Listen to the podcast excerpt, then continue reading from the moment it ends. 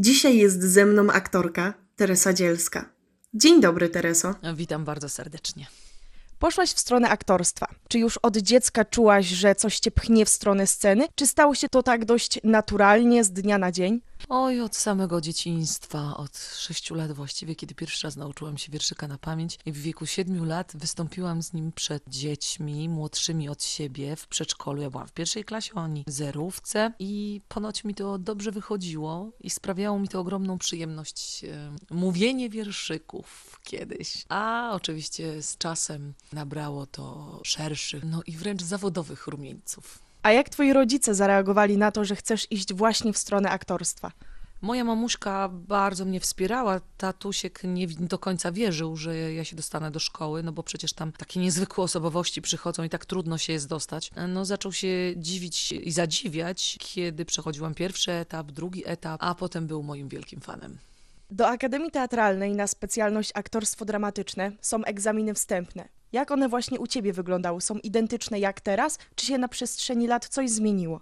Myślę, że one się zmieniają. Oczywiście, że tak. I to jest kwestia danego roku i danego składu komisji. One są dość podobne. Oczywiście są i praktyczne. Właśnie nie wiem, czy są teoretyczne. Chyba są jakieś teoretyczne teraz. Bo ja miałam najpierw część praktyczną, która była bardzo trudna, a na samym końcu mieliśmy część teoretyczną. Pisaliśmy pracę. I historii sztuki również egzamin. Byłam tym bardzo zestresowana, bo nie miałam zbyt szerokiego pojęcia na ten temat, no ale powiedzmy, że szybko nadrabiałam ten materiał który został nam podany, z jakiego będą ewentualne pytania. Jeśli chodzi o egzaminy, to sprawiły mi one, można by tak powiedzieć, nie tyle trudność, ile dały mi do wiwatu. Przeżywałam je nieprawdopodobnie. Każdy etap. Najlepiej mi poszedł pierwszy, gdzie komisja mi zadała pytanie, żebym powiedziała wiersz bajkę Parasol Marii Konopnickiej. Tak, jakbym śpiewała piosenkę deszczową. Mam otworzyć parasol, mam zatańczyć właśnie i mówić ten wiersz. Ja otwieram parasol i zaczynam mówić, wuj parasol sobie sprawił. Przerywa pan Piskosz, mój późniejszy profesor, e, ale proszę panią, proszę otworzyć parasol i zacząć realizować nasze zadanie. Więc ja powtórzyłam dokładnie to samo. Cyk, otworzyłam parasol i zaczęłam tańczyć. Przerwał mi po raz kolejny, bardzo zirytowany. Czy pani w ogóle rozumie, co ja do pani mówię? A ja taka przerażona mówię, ale to jest parasol automatyczny. Cała komisja wryk. Pan Piskosz zaśmiał się i mówi, no tak, technika poszła w górę. Oni oczekiwali po prostu, że ja będę tutaj całą etiudę rozwijała, a to proste myślenie na egzaminach jest najlepsze w ogóle w aktorstwie. Im prościej, tym lepiej, bo więcej można potem dołożyć czegoś, ale z pewnym rozmysłem i świadomością, po co to ma być, czemu to ma służyć. A przygotowywałaś się z kimś na te egzaminy? Przygotowywałam się, jeździłam na lekcje dykcji do Krakowa i również brałam lekcje śpiewu. Dostałaś się na Akademię Sztuk Teatralnych imienia Stanisława Wyspiańskiego w Krakowie. Gdy teraz wracasz wspomnieniami do tego momentu, to jakie one są? Jak się dostałam?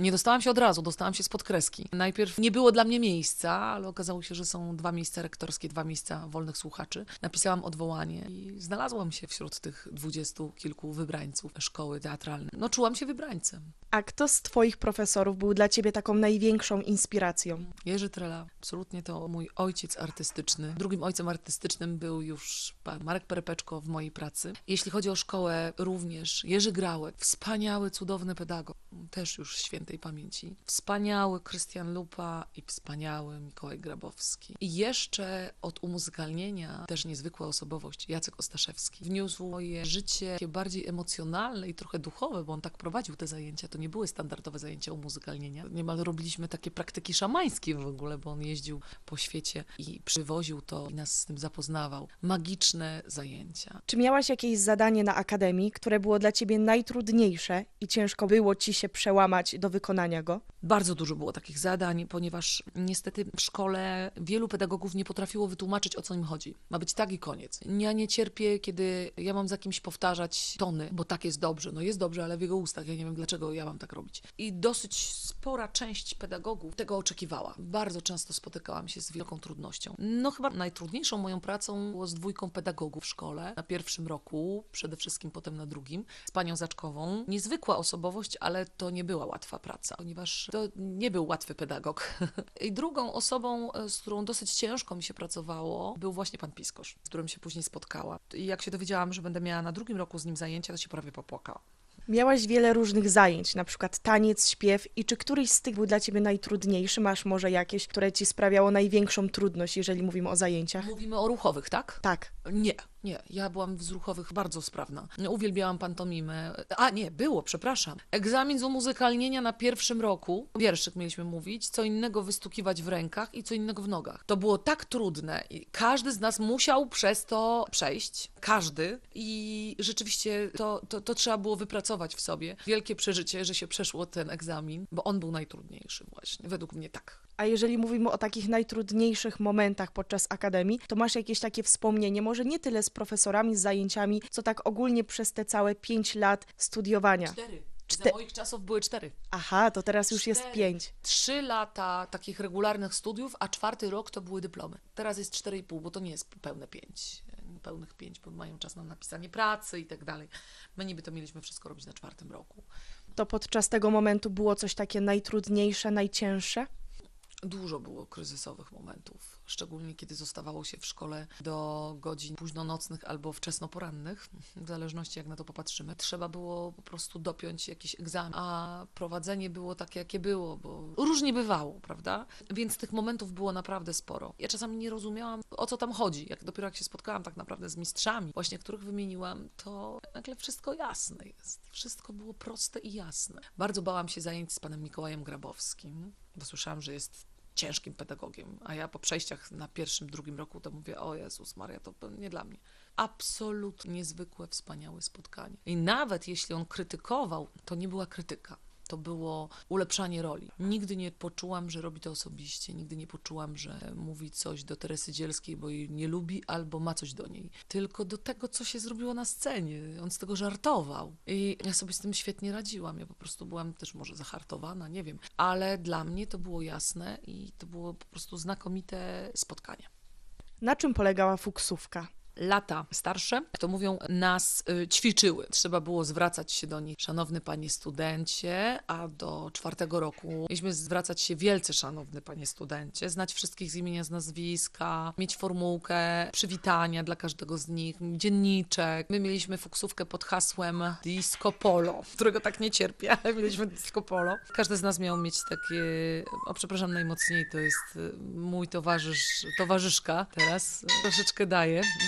Ja wspominam dobrze fuksówkę, choć nie była ona łatwa. Zdarzyło się, że jeden student przekroczył pewnego rodzaju jakby dobry smak nawet, bym powiedziała, ale szybko się z tego wycofał. Ja nie mam tragicznych wspomnień, jeśli chodzi o fuksówkę. Skończyłam, zakończyłam. Uważam, że jest to piękna tradycja, tylko powinno się uczyć i pedagodzy też powinni uczyć jakiegoś wyczucia, gustu i pogłębiania swoich umiejętności aktorskich w tych fuksowanych. Ale to wymaga już jakby wielkiej inteligencji, do której powinna nas szkoła przygotowywać, a starsze lata, które nas fuksują, właśnie powinny to umieć. Ja uważam, że jeszcze trafiłam na dość dobry czas, chociaż wiem, że koleżanki spotkały się z czymś nie najlepszym. Też coś takiego słyszałam. Na pewno słyszałaś, jak w pewnym momencie było dość głośno na temat przemocy na akademiach teatralnych. Czy w trakcie Twojego studiowania też coś takiego miało miejsce? No myślę, że ta przemoc to chyba jednak tutaj dość mocno wybuchła w e, szkole łódzkiej. Ja nawet byłam świadkiem jednego z egzaminów, o którym często jest mowa i tam padają takie mocne słowa i widziałam ten egzamin. Ja nie odczułam, mimo że nie było mi łatwo, to bardzo trudna szkoła, ja nie uważam, że byłam w jakikolwiek sposób mobbingowana. Później było, im dalej w las, było łatwiej według mnie. Takie osobowości aktorskie się pojawiały w moim życiu jako pedagogów, było lepiej ale nie, nie, uważam, że nie. Dwóch pedagogów, których ja jakby wymieniłam, to dlatego, że kwestia była sympatii i to potr- potrafimy sobie nazwać po imieniu, a nie była to sytuacja mobbingowa w żaden sposób, nie mogłabym tak powiedzieć. A jak myślisz, czym ta przemoc była spowodowana? Niedowartościowaniem siebie. Tak uważam. I nie będę jakby już dalej wkraczała, bo krycie takich rzeczy i takich sytuacji jest wręcz nie na miejscu. Bałaś się, będzie z pracą po skończeniu szkoły? Ciężko było stawiać pierwsze kroki po zakończeniu edukacji? Oczywiście, że tak. Bardzo się bałam, co dalej. Fantastyczną szkołę kończę i co dalej. Ale miałam to szczęście, że mimo, że nie byłam asem w szkole, bardzo szybko zostałam dostrzeżona, bo jeszcze po drugim dyplomie podszedł do mnie reżyser, Linas Mariusz Zajkauskas. Przepraszam najmocniej, ale to jest rzeczywiście koncert.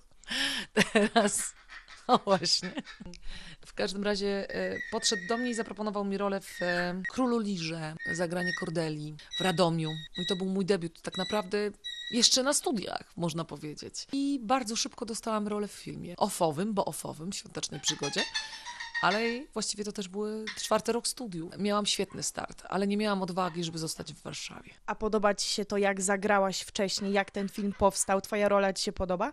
Nie, to były pierwsze kroki, które stawiałam przed kamerą, bo mogę tylko o tym powiedzieć, bo nie do końca pamiętam Króla Lira, bo ja staram się oglądać wszystkie rzeczy, które robię, żeby mieć pojęcie, czy idę w dobrym kierunku, czy nie. Czy to, co mi się wydaje, że dobrze zrobiłam, czy na pewno dobrze zrobiłam, czy nie. I uważam, że powinno się oglądać siebie, bo ma się wiele rzeczy nauczyć. I ja nigdy w pełni nie będę z siebie zadowolona i wiem, że tak będzie. To dobrze, a z drugiej strony trzeba też umieć dostrzec u siebie te dobre strony, dobre rzeczy, które się wykonało. Być uczciwym i w tej stronę, i w tę stronę. Jak przygotowywujesz się do roli? Za każdym razem inaczej, w zależności jaka rola. Jeśli jest to komedia, próbuję absolutnie się rozluźniać przede wszystkim, bo w komedii musi być jakiś luz. Nawet kiedy jest się spiętym, to tak się do tego podchodzi. A jeśli to jest dramat, trudny dramat, no to tutaj i monologi w grę wchodzą, w pisanie monologów, tak jak mnie uczono w szkole. I jakby dużo obcowania i rozmyślania na temat tej roli.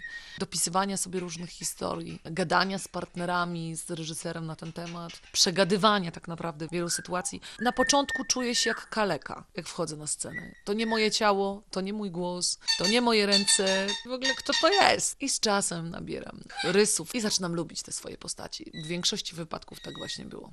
Jesteś doświadczoną aktorką, miałaś wiele filmów, seriali, w których grałaś. I czy jest jakaś postać, której się wstydzisz i chciałabyś o niej zapomnieć? Nie lubiłam jednej sztuki, może nie aż tak brutalnie, że się zupełnie tego wstydzę, ale nie lubiłam takiej sztuki ciemnogłodne. To nie, nie, nie, nie było to. Tam za dużo było politycznych stawek, które mnie raziły i, i, i ja nie popieram, żeby teatr był od tego. To od tego może być kabaret, od tego może być jakby inne formy, a nie sztuka teatralna w taki trochę prostacki sposób, który tam był pokazywany. Mimo moich interwencji nie udało się tego zmienić i skrócić. I to był pierwszy raz, kiedy zeszła sztuka, to mi ulżyło. Jak wyglądają sceny erotyczne? No muszą być wiarygodne, wiadomo. To musi być wiarygodne, ale będąc tą postacią, którą mam grać, a mam taką rolę, moją ostatnią e, strefa zero, najtrudniejszą tak naprawdę, właśnie przez cielesność, to jeżeli wchodzę w tę postać i mój partner też wchodzi w tę postać, to my nie czujemy, że przekraczamy granice intymności swoje prywatne, a jednocześnie staramy się być bardzo wiarygodni, ale jesteśmy tylko i wyłącznie na scenie. To trzeba chyba przemycić, tą chemię i, i wiarygodność również w scenach erotycznych. Nie lubię w kinie polskim udawania, że mamy majtki i tak dalej i nagle kobieta wychodzi z łóżka i się owija, będąc tylko z mężczyzną, owija się i w swój biust kołdrą. Jest to niewiarygodne, absolutnie w żaden sposób, chyba, że się to ukrywa, bo ona się go wstydzi. No ale z reguły to się po prostu wstydzi kamery. Jest to trudne i nie wiem, czy by mi się udało zagrać aż tak, szczególnie nagość właśnie, ale to jest jakby już inna rzecz. Wszystko zależy od sztuki, dramatu, filmu i tak dalej. Tak jak wspomniałaś, w spektaklu Strefa Zero miałaś tam takie sceny. I ciężko było ci się przełamać do tego? Na samym początku, nam obojgu, i mnie i Adasiowi Machalicy, e, no byliśmy przerażeni, bo zadanie, które nam postawił Andrzej Hibner-Ochodlo, nasz reżyser, było szalenie trudne. Ja miałam z tym wielki kłopot, e, bo to już takie wchodzenie w intymność bardzo, taką cielesność, ale powiedzieliśmy sobie, że jedziemy na tym samym wózku i oboje musimy to przekroczyć. Zrobiliśmy to bardzo szybko, a najlepiej oczywiście na spektaklu. No ja nie wyobrażam już innego partnera w tej sztuce i mamy do siebie naprawdę wielkie zaufanie. Czuję wielką wdzięczność do Adasia, przy którym czuję się bezpiecznie. Bezpiecznie i dobrze. Mam nadzieję, że z wzajemnością, ale wydaje mi się, że chyba tak. A podczas takich scen łatwiej się pracuje z osobą obcą czy jakąś bliską? Zawsze mi się wydawało, że z bliską. I byłam przekonana, i jeszcze przed tą sztuką bym ci powiedziała, że z bliską osobą. Z bliską w sensie, z którą się znam. A tu się okazuje, że my z Adasiem właściwie nigdy nie, razem nie graliśmy, a tu jeszcze taką sztukę mamy zagrać. E, Nawet się nie, nie kumplowaliśmy. W sensie była nasza znajomość z pracy, a tu się okazuje, że po prostu nam się pracowało wspaniale. I śmiem twierdzić, że nie ma reguły. Pracujesz w teatrze imienia Adama Mickiewicza w Częstochowie. I jak doszło do tego, że właśnie w tym teatrze nie ma dyrektora? Jak to wszystko będzie dalej wyglądało? Jak do tego doszło, to nawet nie będę mówić, bo to jest tego bardzo dużo. To, co się zadziało, to było i na łamach prasy, i cały czas jakby w środowisko wrze, że dalej ta sytuacja trwa. Pani dyrektor obecna pełniąca obowiązki, Magdalena Woch, e, jest bardzo fajnym człowiekiem i, i myślę, że robi bardzo wiele, żeby jak najlepiej zrobić dla teatru, no ale no my potrzebujemy bardzo dyrektora artystycznego i takiego człowieka, który e, jakby przyciągnie do teatru, mm, będąc sam człowiekiem teatru, przyciągnie do tego teatru widza, rozbucha to wszystko i Polska znów zauważy, że istniejemy na jej mapie artystycznej. No więc ile to będzie trwało? To wszystko zależy ciągle od władz miasta, które bardzo opornie i skutecznie pokazują nam, że oni tu decydują. Z tego, co udało mi się znaleźć, wiem, że tworzysz teatr dla amatorów w Dobroniu. Skąd taki pomysł na to? Po szkole dosyć szybko zaczęłam prowadzić z młodzieżą zajęcia, spektakle w Limanowskim Domu Kultury, gdzie sama chodziłam też do, jakby e, na teatr, tak? Teatru takiego amatorskiego. I tam mi pani dyrektor e, zaproponowała po szkole właśnie, żebym taki teatr poprowadziła teraz, skoro jestem po szkole. I podjęłam się tego. Zaczęło mi to nawet nieźle wychodzić. Pokochałam strasznie tę młodzież, szalenie. Tylko jednej rzeczy mi brakowało, że oni odchodzili. Osiem lat prowadziłam ten, ten teatr, zrobiliśmy siedem sztuk. Brakowało mi tego. Bardzo mi brakowało. Będąc w Dobroniu, mieszkając w Dobroniu na wsi, mówiłam, że mogę może zrealizować swoje największe marzenie pracę z dorosłymi. Oni mi nigdzie nie uciekną. I stwierdziłam, że pójdę do wójta i zaryzykuję, zapytam, czy by nie chciał czegoś takiego. A on oczywiście, jako człowiek bardzo otwarty, pan Robert Rzębak, powiedział tak, no ale nie było sali. Dom kultury nie miał sali kompletnie. To był właściwie gminny ośrodek kultury. No to ćwiczyliśmy na sali angielskiego szkoły podstawowej po lekcjach. To było karkołomne wydarzenie w ogóle, a spektakl pokazaliśmy w takim pomieszczeniu klubu Iskra sportowego, gdzie nam użyczono tę salę. To było przecudowne spotkanie oczywiście z publicznością. Wszyscy powiedzieli, że to jest w ogóle zaskoczenie dla nich, że coś takiego może być. No i coraz bardziej się rozwijaliśmy. No i teraz mamy jakąś tam małą saleczkę. Są projekty, żeby Dom Kultury się rozrastał, bo tam rzeczywiście prężnie działa wiele sekcji tanecznych i folklorystycznych, plastycznych, no i teraz teatralnych i orkiestra Denta, także nie, fenomenalne miejsce. Bardzo kulturalne, jak na tak małą miejscowość. A do Teatru z Pokoleń przyjeżdżają, na jego spektakle przyjeżdżają, bo tak się nazywa właśnie Teatr z Pokoleń, przyjeżdżają nawet mieszkańcy Łodzi. Z Częstochowy też bywają, nie powiem, że nie. Jako zawodowa aktorka, jak ci się pracuje z amatorami? Nie miałaś czasem takich myśli, że ty byś to zrobiła 100 razy lepiej na przykład? Nigdy w życiu nie mogłabym wtedy pracować z osobami. Nie, nie lubię tego słowa amator, bo amator mi się kojarzy z, z kimś, kto po amatorsku coś robi bardzo kiepsko, a oni tacy nie są. Dla mnie oni mają, to im zaszczepiam, bardzo zawodowe podejście. Jak coś robimy, mimo że się tym poniekąd bawimy, to robimy to na 300%. Więc dla mnie to już przekroczyło granicę amatorszczyzny, tak? czyli tego niedobrego słowa. Mogę nazwać ich moimi aktorami niezawodowymi. Przepięknie potrafią zagrać niejedną rolę. Widzę właściwie w każdy spektakl, a gramy tego sporo i jestem w nich zakochana. Bardzo dużo od nich się uczę. Oni mówią, a żebym ja wskoczyła na przykład czasami za rolę, jak ktoś tam wypadł. Nie, ktoś nie może. Ja mówię, e, e, e, e, e. nie. A oni dlaczego? Co? Za słabi jesteśmy dla ciebie. A niestety prawda jest zupełnie inna. Im to powiedziałam, oni ciągle w to nie wierzą. Ja się boję, że ja bym przy nich blado wypadła, bo oni są tak wiarygodni, tak naturalni, że tutaj jakiś taki mógłby być dysonans między nami. Nie, że jestem taka genialna, nie, nie. Poza tym ja nie umiem sama siebie reżyserować, grając na scenie. Co innego jest mówić wiersz, a co innego robić całą rolę. Więc oni gdzieś bardzo ujmują mnie tym podejściem i miłością do teatru. Aktorstwo to twoja pasja. A co jeszcze oprócz tego zajmuje miejsce w twoim sercu? Miejsce w moim sercu przede wszystkim zajmuje moja córka.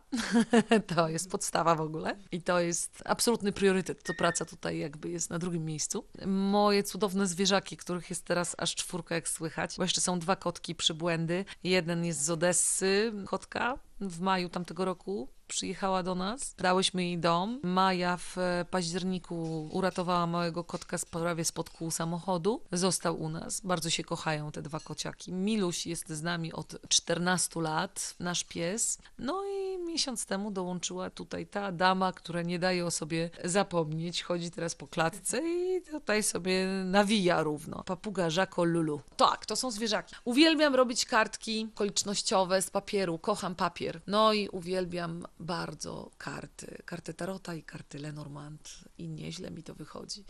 Znakomita praca z archetypami, jeśli chodzi o wielkie arkana. Znakomita praca psychologiczna. I tak naprawdę temu ma służyć tarot, a nie typowo wróżebnie. Co mnie spotka, tylko co mogę w swoim życiu poprawić. Czemu mi coś nie wychodzi? Dlaczego tak to się dzieje, a nie inaczej? A od kiedy zaczęłaś się interesować tarotem? Cztery, tak, tak wyraźnie, bo on do mnie dawno temu przyszedł. W sensie tak mówią, że no, on musi sam przyjść jakimś dziwnym sposobem, ale leżały karty głęboko schowane. A zaczęłam się nim interesować cztery lata temu dość coraz mocniej z każdego dnia i zaczęłam z nim pracować. Ja później pojawiły się karty Lenormand, które uwielbiam absolutnie również. W ogóle karty to magia. Gdybyś cofnęła się w czasie i mogła jeszcze raz podjąć wybór, co studiować, to nadal wybrałabyś aktorstwo? Kilka lat temu odpowiedziałabym ci nie, a teraz odpowiem znowu tak. Tak, to była moja droga przeznaczenia. Myślę, że tak. Aktorstwo bardzo poszerza y, światopogląd, myślenie, wyobraźnię. Jeśli idzie się we właściwym kierunku, to w ogóle otwiera pięknie człowieka. I myślę, że to po prostu było moje przeznaczenie. I chyba bym jednak wybrała po raz kolejny aktorstwo. A dlaczego kilka lat temu właśnie byś się zdecydowała na to, żebyś nie wybrała znów aktorstwa? Kryzys. Miałam bardzo taki długotrwający kryzys, nic mi się nie podobało i tak dalej. Ja teraz potrafię cenić sobie wszystko, nawet te złe rzeczy, nawet nie, nie te wybitne, nawet te słabe. To wszystko czemuś ma służyć. Była frustracja, a to chyba minęło, to kwestia dojrzałości i pewnych sytuacji, które się w moim życiu zadziały i zmieniły moje podejście do wielu, wielu, wielu spraw w życiu. Jest sporo produkcji, w których brałaś udział, między innymi filmy, seriale, dubbing czy tworzenie audiobooków. Czy jeszcze jest coś na twojej liście, o czym najbardziej marzysz? E, Właśnie dubbingu nie było jako takiego. Ja, jeżeli już to dubbingowałam bardziej do swojego filmu, swój własny głos. Moim marzeniem jest właśnie dubbing. właśnie tak. Bardzo, bardzo bym chciała zrealizować się w tej kwestii, ale no wiem, że trzeba być na miejscu w Warszawie. Ponieważ mój kolega, który jest reżyserem dubbingu, opowiadał mi o tym, jak to wszystko wygląda. To nie jest takie proste. Trzeba po prostu być, chodzić, żeby o tobie pamiętali. I czasami tylko no jedno zdanie się mówi. Więc na jedno zdanie nie będę jeździć do Warszawy, prawda? Ale mówię, wszystko się zadzieje, jeśli ma się zadziać w odpowiednim czasie. To to jest, jeśli chodzi o aktorstwo. No i oczywiście, że chciałabym dostać dużą, naprawdę dużą rolę, w której mogłabym się trochę wyżyć aktorsko w serialu. W serialu najlepiej kryminalnym, albo jakimś takim naprawdę bardzo interesującym i ciekawym, taką dużą rolę. Teraz miałam namiastkę w matce, no ale to za mało, a tutaj chciałabym trochę tak się zapracować, można by rzec, zapracować. A gdybyś miała wytypować najlepszą albo najlepszego aktora, aktorkę z Polski, to kto to byłby? Myślę, że to są kwestie wpływające w danym momencie. To mi w tym momencie przyjdzie do głowy. Jest szereg znakomitych, absolutnie znakomitych, wspaniałych aktorów. Wspaniała jest Maja Ostaszewska, Kinga Price, Anna Dymna. Ojej, myślę, że wielu. No, Tomasz Kot, znakomity aktor. Wspaniały jest Tomek Szuchar. To są takie, takie znakomitości, które teraz mi przyszły do głowy. Tak naprawdę mogłabym stworzyć nowelkę z nazwiskami męskimi i damskimi. Znakomitości, których uwielbiam oglądać i którzy bardzo serio podchodzą do tego zawodu i są bardzo uczciwi, to od razu widać na ekranie czy też na scenie. Łukasz Simlat, który jest świetnym aktorem, absolutnie świetnym. I, I tak naprawdę można ich podziwiać, będąc w tym samym zawodzie. A masz jakiegoś według ciebie najgorszego aktora, który jest na scenie i jest dość popularny, a według ciebie niekoniecznie on powinien się tam znajdować? Też ich jest dużo, wybacz, po prostu dużo. Mówimy teraz o jakimś rodzaju celebryctwie, tak? I zadufaniu w sobie właśnie przez to celebryctwo, bo tutaj się liczą łapki w górę, a nie jakość aktorska. No i to jest przykre. Nie będę absolutnie tutaj wymieniać żadnego nazwiska, bo to by było absolutnie nie na miejscu, ale no, no jesteśmy osobami rozumnymi, widać kto jest jakiej jakości i z jakiej kości. A co jest dla ciebie najważniejsze w życiu? Jakieś cechy, wartości? prawdomówność, szalenie ważna, uczciwość, szczerość, to no się dość łączą. Poczucie humoru, bardzo ważne, i lojalność. tak, to chyba te, te cechy są takie jedne z ważniejszych. Czy na ten moment czujesz się już spełnioną aktorką? W wielu rzeczach tak. To spełnienie, mogę powiedzieć, na ten czas, który mam, tak. Ale patrzę też w przyszłość i mówię, jeszcze tyle rzeczy chcę zrobić w tym zawodzie. Ale uważam właśnie taki etap za pewnego rodzaju spełnienie. I to jest piękne. I już tak na koniec, gdybyś teraz przed sobą miała wszystkich młodych aktorów, to co byś im chciała przekazać? Co według ciebie jest najważniejsze, kiedy oni są na początku swojej drogi? Uczciwość zawodowa. Prawdziwe podejście do roli, do siebie, do partnera, do reżysera i skromność, żeby nie popadać w samozachwyt, bo on potrafi szybko zgubić. I w tym zawodzie chyba wiarygodność, jakaś taka uczciwość jest najważniejsza. Wtedy możemy od czegoś się odbić, na czymś pracować, a nie udawać, że jest się wielkim artystą. Mój mistrz Jerzy Trela zawsze powtarzał: artystą zostaje się później. Najpierw trzeba być rzemieślnikiem. Ja tego rzemiosła się uczyłam 20 lat. Nie czuję się artystką, ale czuję się fajnym aktorem, że idę we właściwym kierunku. Nie jest znakomitym, fajnym aktorem, że to jest coś, co mnie sprawia przyjemność, ludzie to fajnie odbierają, dobrze odbierają w wielu wypadkach. Jest to dostrzegane przez publiczność, ale też i przez komisje różnego rodzaju. To jest chyba istotne, że nie zbłądziłam. Ta nauka nie poszła w las szkoły teatralnej, mojej ukochanej szkoły. Ta ciężka nauka, cztery lata. Dziękuję bardzo za rozmowę. Całe Radio Egida będzie trzymało kciuki za dalszą Twoją karierę i za dalszy rozwój zawodowy. Bardzo miło mi się z Tobą gawędziło. Dziękuję za ugoszczenie i za poznanie Twoich cudownych zwierzaków. Dziękuję też pięknie i najmocniej przepraszam za właśnie pierzestego stwora, który tutaj się bardzo chciał dołączyć do tej mojej rozmowy.